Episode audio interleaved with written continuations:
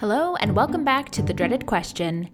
I'm your host, Lili Torre, and this week I get to welcome the wonderful and amazing Emmett Grosland. Emmett and I met at the Jen Waldman studio, and I've always admired him as a true multi hyphenate artist.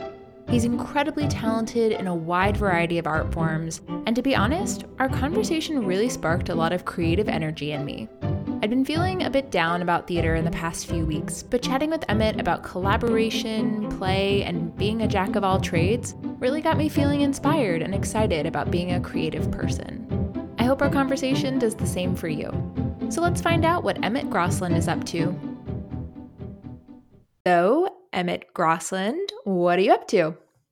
Man, that is a dreaded question. Um, no, I am actually. You got caught me at a good time because I filmed yesterday. Oh my gosh! Congratulations! What did you Thank film? you. I have a very small part on NBC's New Amsterdam. Amazing. Yeah, I, it's my third season with them. I am Nurse Edward Brunstetter. Oh, what a name!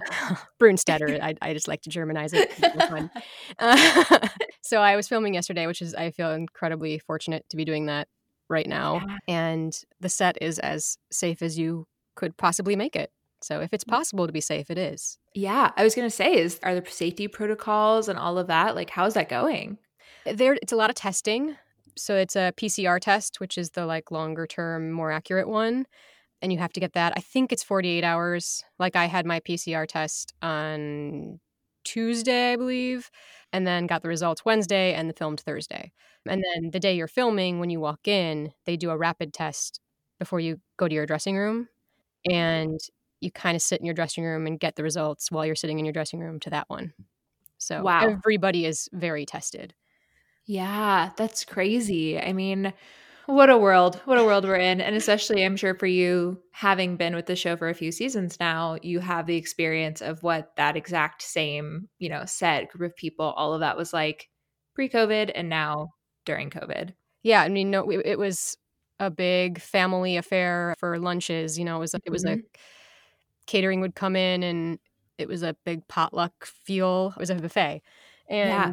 no longer. Obviously, that is not happening anymore. Now it's you put your order in, and it's brought to your dressing room, Wow. which is nice. But Yeah, that community feel is kind of gone, I'm sure. yeah, I mean, there's a lot of downtime in filming anyway, where we're all sitting in our cast chairs and can chat and all that. But the chairs are now six feet apart, though. well, of course, I would hope so.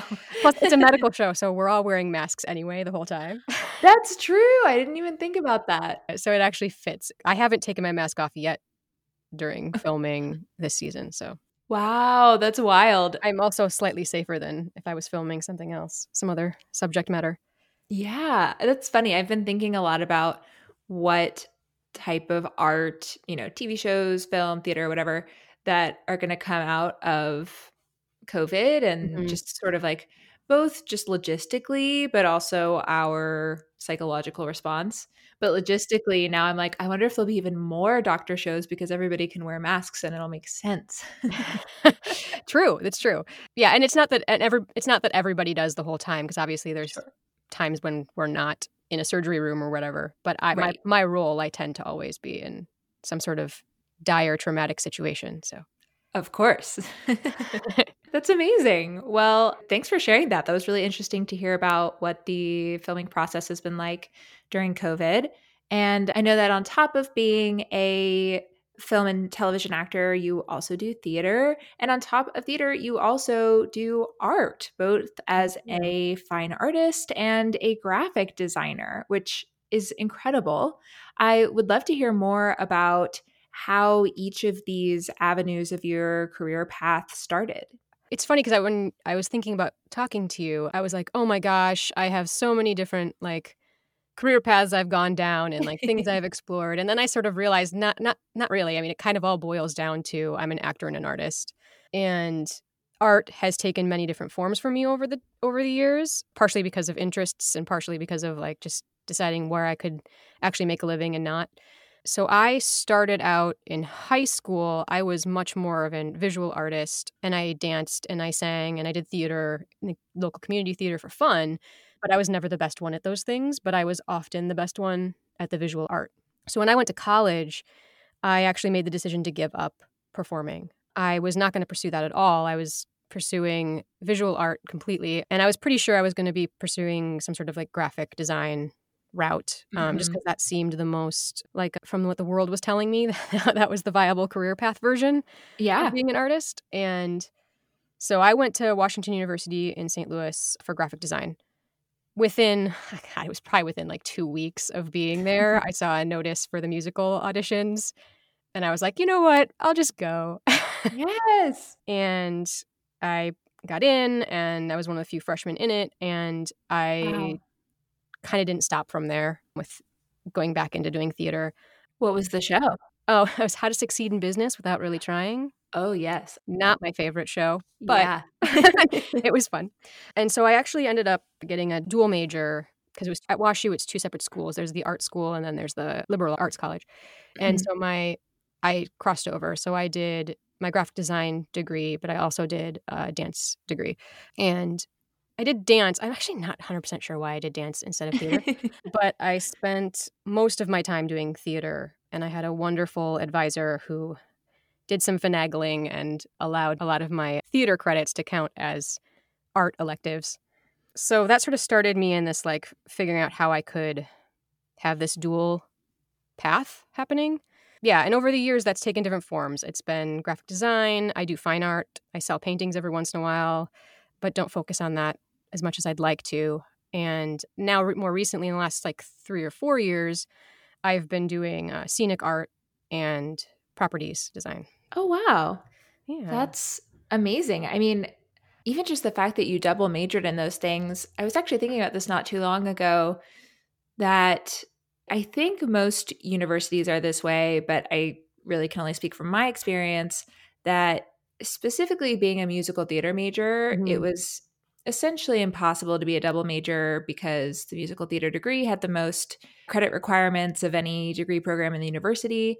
Yeah. And I mean, some people could like sort of make a minor work, but usually it had to be something like a dance minor where you were kind of double dipping your credits. Yeah, yeah. But I I feel like that in and of itself, while I understand it, especially for musical theater, because in some ways it's kind of like three degrees in one, you're trying to like cram in. Yes. I feel like that is also contributing to this idea that like if you're going to do this if you're going to be a musical theater artist or a theater artist this is all you're going to do yeah. and that there's no space in your life for anything else and when i think about that i'm like no wonder all of these amazing artists come out of these programs thinking that's all they're capable of and all they're allowed to do because I mean that's what they're literally conditioned to think in college is like there's no space for anything else. And so I love that you were able to find space and get that double major, fulfill, you know, the duality of your artistry and I mean it seems to have worked out for you. yeah, it's, it's interesting because I, I feel like particularly the art school they definitely were of the mindset that like the art school would take up all of your time. There was no way you were going to do a double major. Like the yeah. art school was kind of like what you're describing with musical theater, where it was so many credits and it was so much time. All the classes were very long classes, like mm-hmm. four hour classes. So if I hadn't had that advisor who was a former dancer, uh huh, I probably would have had a harder time. But she really believed in like the crossover of the, what I was doing. And she believed in like that my, you know, dance history class was just as valid as my art history class. And so she would count that as my art history. So it was really like her advocating for it that really helped. Because I don't think I could have finished it in 4 years if I hadn't because I do think that that was the mindset there too that was like you need to focus in on one thing. And I've been told that my whole life. Like, yeah, pick one and go with it. Jack of all trades, master of none. Oh I've been told I'm jack of all trades so much. It's hard to not let that seep in, but I feel as if I really very recently I'm still figuring it out have realized that that's kind of bullshit and yes. that all of the the various paths I'm on, they all inform each other and they all make me better at the other things. Yes. That's what I was just going to say is that you know, that expression, jack of all trades, master of none, sort of implies that the trades don't inform each other. Yeah. That if you're, you know, that you can be pretty good at a lot of things mm-hmm. and that being pretty good at a lot of things doesn't culminate into anything that that in and of itself doesn't create something that is masterful and you know i would also say obviously that you and all of TDQ's guests and all of the artists I know are more than pretty good at a lot of things that are, are very good at a lot of things, but that it's you don't have to just pick one thing and stick with it because everything that you do can inform everything that you do so that you can achieve the level of mastery that you desire. Yeah, and I think I also like eh, this I the idea of mastery or like being good at I don't know, I think I'm starting to rethink this idea that I need to be like there's this sort of like a level that I need to reach or there's yeah. like a finish line or something, as opposed to just following things that I'm interested in, that excite me, that I'm passionate about, and devoting myself to the craft of those things without really feeling like there's some sort of benchmark goal in mind. Yeah. Allows me to bring in other all these influences and really more worry about creating I don't know, a body of work that I'm proud mm. of or being the the person I want to be even as opposed to being like I don't know, that I need to master some specific avenue within what I do. I mean, it's all binary thinking, which I, as a as like a non-binary person, I think that that has also shifted my mindset quite a bit because yeah, I've had to tear down the constructs of that whole concept of like you're either this or you're that. And I've just found such beauty in the concept of like I don't know, just getting rid of that notion and just being without worrying about like being the most masculine or the most feminine or the most whatever or the best singer or the hit with the highest note and like releasing that I, f- I feel has made me a better human and a better artist in all of my avenues. Yeah. I can imagine. It's very freeing and it's so funny. You're bringing up so many things that have been on my mind recently, including this idea of sort of being the best or being really good at what you do. And I think it I think it involves what you're saying about binary thinking because when I think about that, about like, I got to be the best, I have to be at the top of my field, I have to be at the top of my game, I often think about who decided what was good. Like, yeah. whose definition of the best, of the most talented or whatever it is are we trying to achieve and fulfill because exactly. you know it really should only be our own but we have these outer expectations and these societal standards i mean even the example you used who can sing the highest note you know for a woman it's like that's being the epitome of of feminine is this high floaty soprano voice. So having the highest voice is like this achievement as being so feminine. And it's like well why? Like who decided that that's what that means? That's yeah. so dumb. Yeah. and so i think there's really something to be said about setting your own gauge your own marker your own measuring stick of what it means for you to be the best. And it sounds like for you personally it's about being inspired by the work that you're doing, being interested in the things that you're doing, and allowing the things that you do to bolster the other things that you do. Yeah, it's super important to me that what I'm doing creates space and like a pathway for other trans artists and questions things for cis artists as well. Like, I think opening up the concept of gender is beneficial to everyone, not just trans or GNC people. So it's important to me that, like, in every aspect of what I do, I am allowing space for that to happen, for that change to happen. And I think that has become more important to me than, like, yeah, like the highest note or the lowest note or whatever. I have an interesting story about that. So for a long time, I was taking doing voice lessons to try to lower my voice, and mm-hmm. I have lowered it quite a bit. It was quite much much higher than this and my singing voice especially i was a mezzo soprano and working hard to like be able to sing typically male musical theater repertoire i was having to stretch my voice lower and lower. But the other thing i discovered was that if i'm singing a high tenor song i can hit all the high notes. They're super easy for me. They're in the middle of my range as opposed to being the top of my range as they right. would be for most cis male tenors. And so this weird thing happens where because they're easy for me, because they're in the middle of my voice, they don't sound as exciting or difficult. Yeah, that's true. And so I was actually training myself to manufacture my high tenor notes, that was in quotes, sounding difficult. Yeah. And putting a like adding strain to those mm. notes so that they sounded exciting and hard, which is wow. such a weird concept. That is so strange. Because usually it's like you're trying to attain this ease on those notes, but I was finding because they were so comfortable, that excitement was gone. Anyway, I think that I just I think about that sometimes, and I I still work on that because it is useful for certain roles, but it's also like it just turned on its head this whole notion of like the goal is to sing the highest note because I can mm-hmm. already sing higher than just about any cis male, but it actually doesn't benefit me.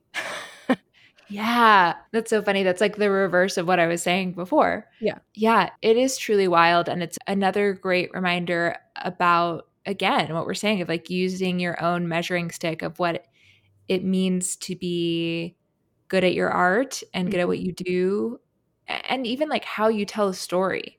So yeah. it's like for you, you know, you were adding in some that more effortful sound to achieve that kind of, you know, those stakes in the moment. Yeah. But there's also ways that you can tweak the the physicality of how you're telling the story exactly. and the acting of it and like that makes that performance so uniquely Emmett and not just another rendition of On the Street Where You Live. yeah, and it it also speaks so much to like what you were saying with who decides and not to get too political here, but it all comes down to capitalism, really. It's what's yeah. sellable in the current market. Yeah. And so I think a lot of times who decides is the white cis male het culture. Mm-hmm. And a lot of times I have found very recently, especially, that I don't fit, there's nothing I can do to fit into a lot of that. So it kind of forced me, it just allowed me to say, you know, fuck you about like a lot yeah. of those rules because I can't possibly ever really fit into those expectations. Yeah. And so it's freeing in a way that I can't because it it forced me who is someone who normally would want to like do everything I can to fit. It forced me to have to just say, you know what, fuck it. Yeah. I have to invent my own thing here. Yeah. And I mean, it kind of seems like that's been a theme for you for a while. Like you created your own sort of mishmash degree in college, and even the way that you, you know, finagled the credits to apply so that you could make that work. Like you really kind of have gone about a lot of things in your own way. And I'm curious when you left college and you went out into the real world, as they say. yes. How did you approach your career? Were you like, okay, I'm going to start with this one thing and focus on that? Or were you kind of trying to pursue all the things simultaneously? Like, how did that work for you? I was lucky enough to, I overlapped my professional career with college because I worked at Stages St. Louis while I was still in college.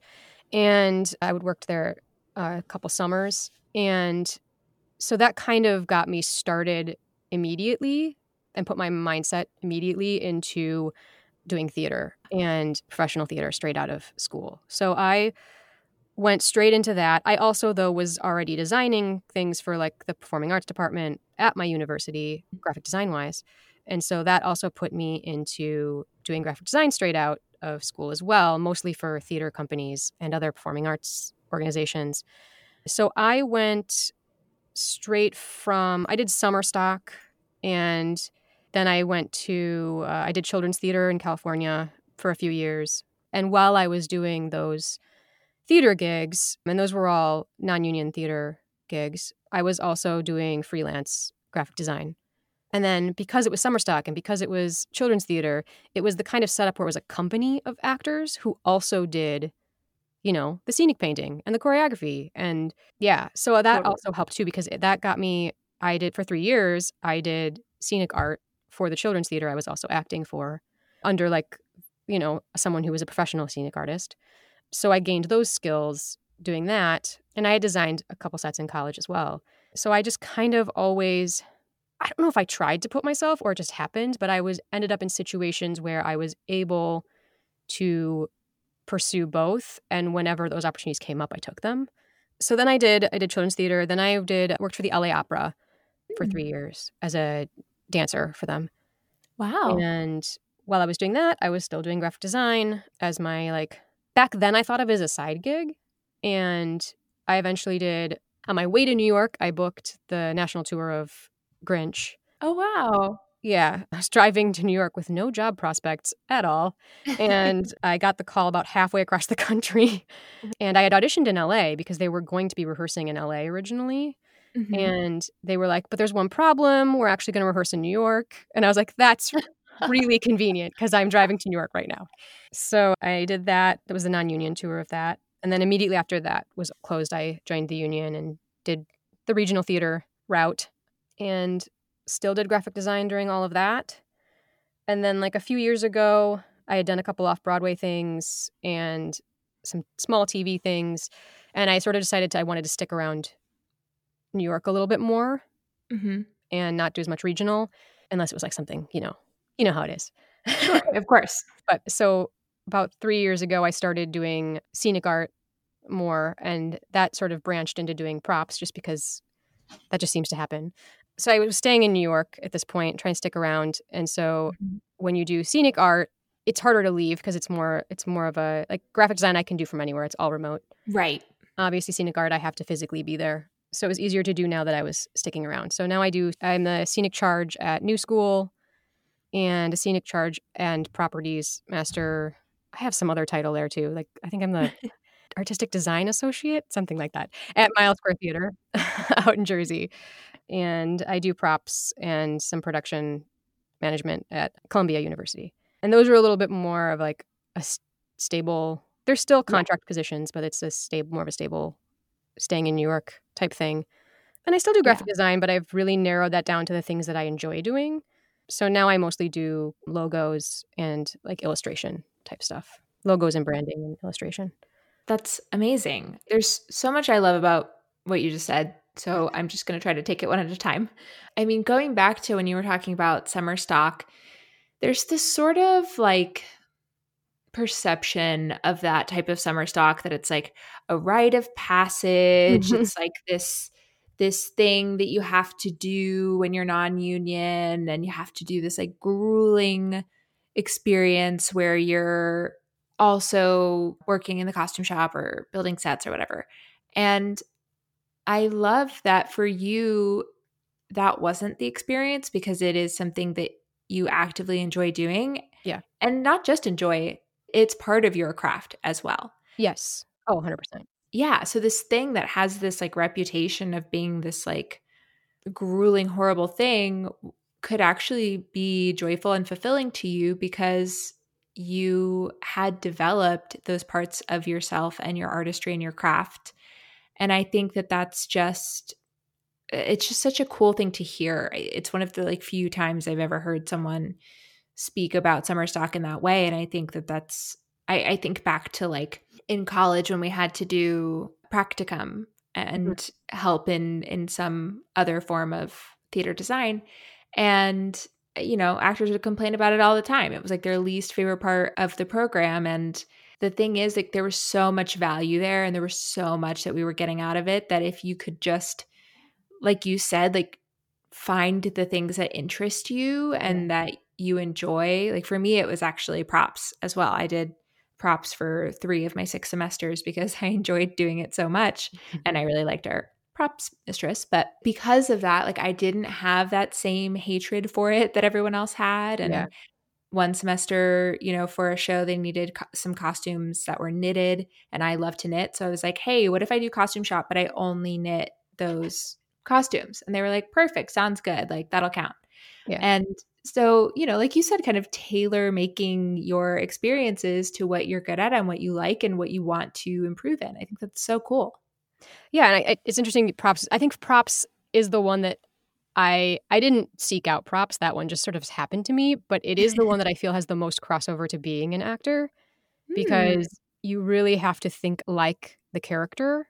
Yeah. Like, what pen would this character have? Like, you know, you have to, and like, you have to have other knowledge that the actor may not need to have, like what kind of pen in that era or whatever. Sure. But the idea that like oh my gosh this character would never have a pink sparkly pen or like the pink sparkly pen mm-hmm. with the feather fluff on top is exactly the pen that this character would have and so there's a lot of crossover and things like that for me as an actor and as a prop designer where i really can think about like who this person is because i can put myself in the place of like if i was playing this character how would i develop them as a human? And then what objects speak about that? Yes. so it's an, that's a natural extension. And it's similar i mean like as a scenic artist a lot of times i'm being told what to paint what color to paint things or what to do with things. But there's also something i don't know there's something magical about being in a theater in any capacity i do feel like there's something about being an actor for me that i've always connected to the physical world of the set and found that really informing of my character like i'm always that actor that like if there's something i can climb on i'm going to climb on it and I think being doing scenic art for me has been a natural crossover because of that. Because I it has made me as an actor even more see like see the little decisions that went into what wallpaper's on this wall or what kind of end table is in this room and really realizing that those things were thought out and like if I'm the character who designed this room, if this is my home, why did I pick that Mhm. wallpaper? yeah. So there's actually a lot of crossover between acting and scenic art for me, as well as the props. I love that because it's such a good reminder. Like, this seems like such a basic thing, but we think of theater as being so collaborative. Mm-hmm. I do feel like oftentimes we miss opportunities for collaboration or we we don't recognize that someone else is trying to play with us, if Yeah. that makes sense. Yes. So like someone choosing this wallpaper, like you said, you Mhm. know, that they were so intentional about that choice for you, the character, for this story that you're telling.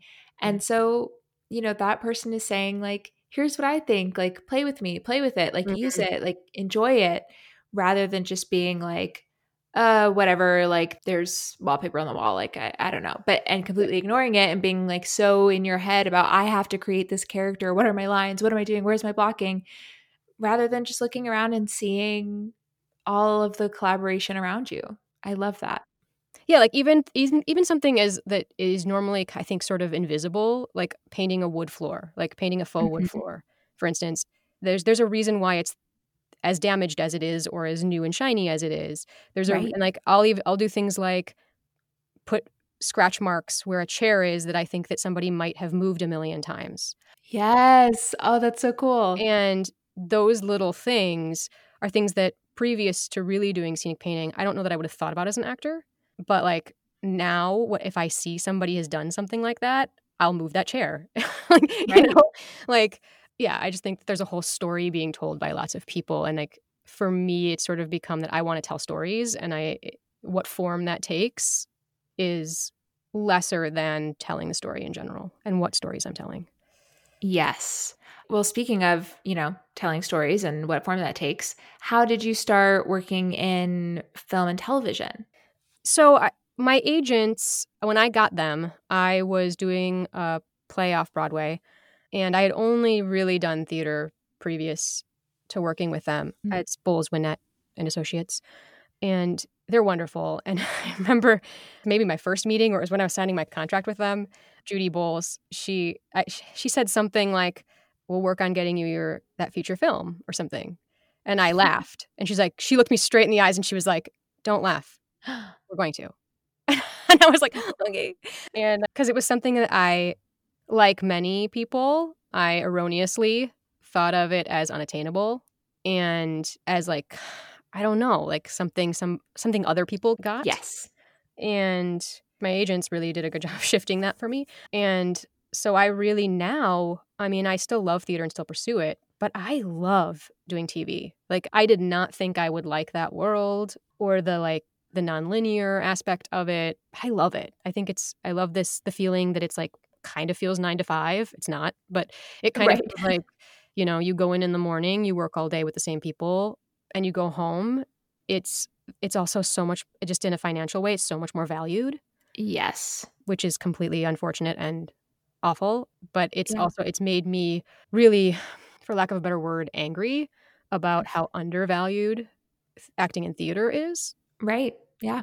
And so for me, it's that's a big part of it is focusing on it because I feel so much more valued. And I, I, I love doing new work in theater. And so like sometimes the value comes out of that, of course. Right. But there's also this feeling of being taken advantage of in a lot of situations in theater. And I'm not sure how we shift that, but it needs to get shifted.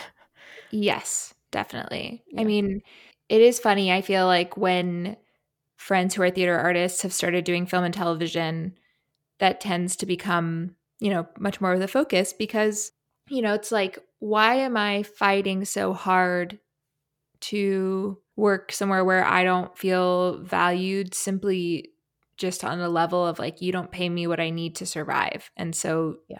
I just don't feel valued. And whereas in film and television, you know, one line will pay you more than an entire theater contract. And yeah. it's kind of a cliche to be like, well, I'm not in it for the money, but like, okay, but you need to survive and exactly. you're allowed to want to have money and be stable and be okay and not scrape for every penny. Yeah, it's it's not even a question of like making like gobs and gobs of money. It's a question right. of like there are theater contracts I've worked on that if you break it down, you're making like seven dollars an hour, sometimes even less, or you're making zero, depending on what you're working on. And it's just not livable. It's not, especially in New York. Exactly. That's kind of the the cherry on top for me is that theater artists get paid so little and then are also expected to live in one of the most expensive cities in the world on top of it is just like an irony I can never get over. Yes. yes. Well, I'm so glad that you started doing film and television and that it has been fulfilling in many ways and joyful for you and that it's been going so well. That's incredible to hear. And I'm also curious about, you know, you were talking about some of the positions that you hold at a variety of universities and, you know, jobs that you hold with scenic design and props mm-hmm. design. And I'm curious how you balance that with film and television because like you said it can be pretty long hours yeah i mean currently i have a very very small role so i currently work one to two days a month on new amsterdam mm-hmm. and when i work those days it's all day and i've made sure that my jobs are aware of the fact that and i tell them flat out that like my priority is going to be filming if i have right. a filming day and so they all are okay with that and know that and my positions with all of them are they're all contract by contract. I'm not like full time salaried position with any of them purposefully. I'm hourly right. because that way I can control it a little bit more. The other thing that's great about scenic art specifically and props really is a lot of it is on my own time. So like it's different. The universities are different. Like I'm a little more tied to hours for scenic art, especially at like new school. But my props and scenic art position at Mile Square Theater, for instance, which is a regional equity house, I have keys to the building, so right. I can go paint in the middle of the night if I want. And so a lot of it's on my own schedule, which really, really helps. And of course, graphic design is very much my own schedule because I do it all from home. Right, which is so great. I mean, yeah. have you found during COVID that graphic design has been the thing that's helped keep you afloat?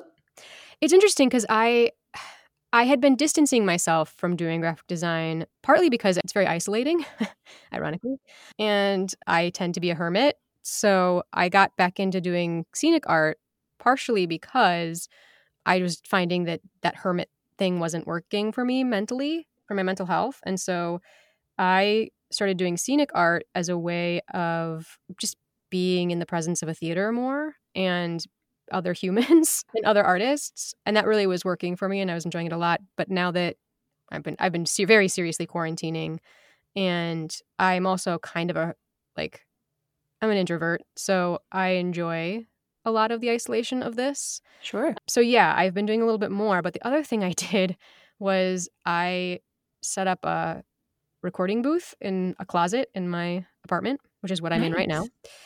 And so I've been doing some book narration. Oh, nice. Yeah, so I've been do- I've been narrating for Simon and Schuster a few different I've done a few projects for them so far. And then I recorded for a little commercial thing that shall not be named. so I've been just doing more voiceover stuff, which is really interesting and fun. Yeah. I'm actually Yeah. really glad that you're doing that because I was sitting here thinking about how nice your voice is to listen to. Oh, so thank you. I feel like you'd be great at that. That's awesome. You should go over to actually the one that the, one of the really cool projects that I'm going to plug right now. Yes, plug it. It's called The World to Come, and it is a musical podcast. And it, I don't even know how to describe it. It's like post-apocalyptic sci-fi, maybe. I I don't know what it is, but it's very good. It's very funny. It's by Eric Ransom, and it's very good. It's very funny. But anyway, so head over to wherever you get your podcasts. I think you can find it. yes. I'll link it in the show notes for sure. That sounds awesome. I love that, that you have taken on yet another form of storytelling and artistry in this time through voiceover and book narration. I think that's really great, you know, as well as doing your graphic design work, of course. And I, I think that's so smart and self-aware that you know that your tendency is to be more introverted and to sort of become a hermit and so i mean that is one of the things about being a freelance artist is it can be very solitary not to say Yes. lonely because you know even like what you were saying with the work that you're doing at the various theaters and universities it's all contract work and so while I'm sure you're working with a lot of the same people over and over, you're the only one on your exact journey. You're the only one who works at that exact collection of places and is on New Amsterdam and is a graphic designer and does fine art and is a voiceover artist. like you're the only person with that exact path. Yeah. And it can feel kind of lonely even when you're around a lot of other people. And so I would love to know. I mean, I know that you said you're naturally an introvert, so maybe that doesn't bother you as much. But if there are times where it feels a little solitary, what is it that keeps you going down that path? First off, I enjoy the solitary aspect of it. Yeah. in a lot of ways.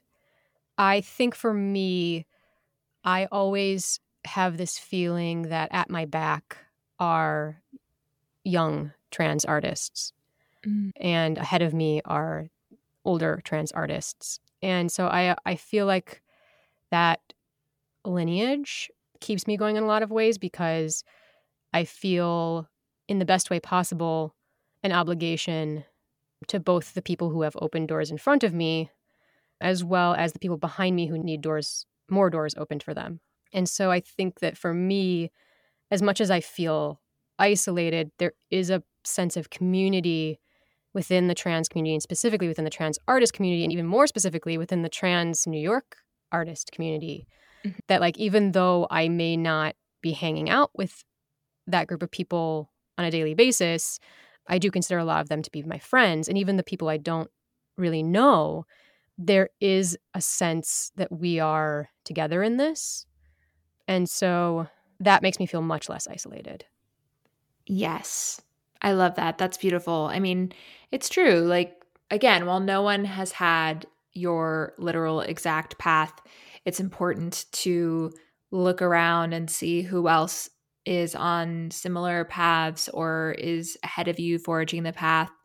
You know, sometimes I talk about like having a parallel career path and doing that type of work can kind of feel like you're taking a machete through a forest and just kind of hacking and slashing and trying to find a way through and sometimes it's fun and sometimes the work feels satisfying because you're you're hacking a lot down and sometimes you're like oh my god i just want to put this down and catch my breath. And so i think it's important to you know maybe those moments of catching your breath are really so that you can see yes i'm still having a hack and slash a lot of things but I can see the stumps of where someone else has already cut some things down for me. And those are things I don't have to cut down for myself.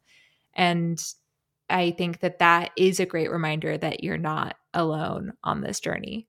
Yeah, exactly. And and then the idea that like it's worth the effort of forging a path just because I know from doing outreach with trans youth that like it's worth it because I know that like a lot of the bullshit that I've had to deal with both as a non-binary person and also as like non-binary worker or if you want if you want to call it that it's going to make those things not even some of the stuff i've dealt with isn't even going to be thought of by people Right. behind me. Like they're not even going to have to think about it. It's not even going to be on their radar. And that idea that like the brain space that is taken up by some things that are not fun won't be taken up hopefully because of something I was able to struggle through and hopefully like change in a in, you know at a specific theater or on a specific set. That's amazing. That's such a great answer and it's such a great reminder I think for all of us whatever whatever journey we're on, whoever came ahead of us, whoever we're forging a path for behind us, that checking in with those things is really what's going to keep you going and you know, I think that you just have such a incredible and unique mindset about your work and what it means to be good at something, what it means to be fulfilled by your work that really embodies so much of what I'm trying to communicate on this podcast that again kind of I really loved what we talked about with the idea of jack of all trades master of none that like being a jack of all trades makes you your own unique master and I think that that is just really powerful. Yeah, and it can be overwhelming. Like I, I do get overwhelmed because I do have as when you list everything I do, like I do get overwhelmed about you know it's my my day isn't clear like my day isn't Mhm. like at nine o'clock i go to do this thing i do that all day and then i go home and so there is this side effect of doing every what i do that it is i'm sometimes always on the clock or it feels like that and i am just now really honing in on what it means to really choose which paths I'm following. And part of that is privilege. Part of that is that I am getting to a place where I can choose. I think a lot of me doing a million different things originally was spurred both by interest, but also by necessity of Yeah. like I needed to piece together enough income to live in New York. And I am now, some of those things are blossoming more than others. And I am able now a little bit to hone in on, like with graphic design, I don't take on projects anymore of like, can you lay out this, you know, flyer? Because I don't enjoy that. Some people Right. do, I don't. And so I have, I am in a place, luckily, I mean, COVID has thrown a lot of this for the loop, but Sure. where I can say I love doing logos, I love doing branding, I love doing illustration. So for now, that's all I'm going to do in the graphic design world. yeah, setting those boundaries is Yeah. so freeing. Yeah, and being able to to you know narrow and narrow and narrow until it is more clear. I'll never be on one single path. That's never going to happen. um, but like I could I could have a series regular on a network show and be making more than enough money, and I would still be doing art. Like I know that. Yeah. it's not that's not a question. So I when I realized that was when I stopped calling it like a side gig yes. or a backup or something because I realized it wasn't because it's something I will always do in Yes. some form. So I now call it my parallel careers. Um, Yay. yeah. I love that. And th- yeah, that's exactly like when when I'm speaking with people and defining what a parallel career is exactly, that's part of it. Part of that definition is that you wouldn't quit it even when the dream job came along. And that very much sounds like that's what graphic design is for you, but it also doesn't mean that you have to do every element of it. Like you were saying, like Yeah. putting up those boundaries is what keeps it enjoyable and special and art for you. Yeah, and I think I think realizing that the graphic design, the scenic art is all actually one thing. It's all art to me. Right.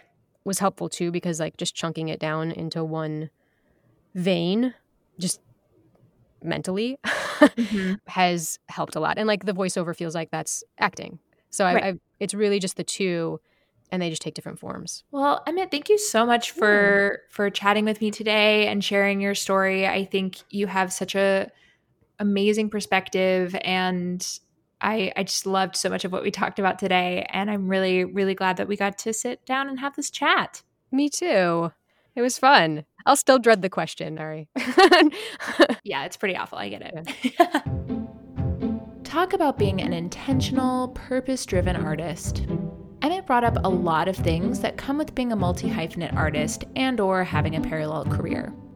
That jack of all trades feeling or fear that comes up is very real. And one of my big hopes for our generation is that we can dismantle that myth and drive home the fact that being good at many things makes you better at each of those things. I'm linking Emmett's website in the show notes, as well as a link to the World to Come musical podcast, so we can all go enjoy it. And if you're a new Amsterdam fan, make sure to keep an eye out for Emmett. I hope that you enjoyed today's episode, and as always, I'm so grateful to you for listening. I'm Lili Torre, and this has been The Dreaded Question.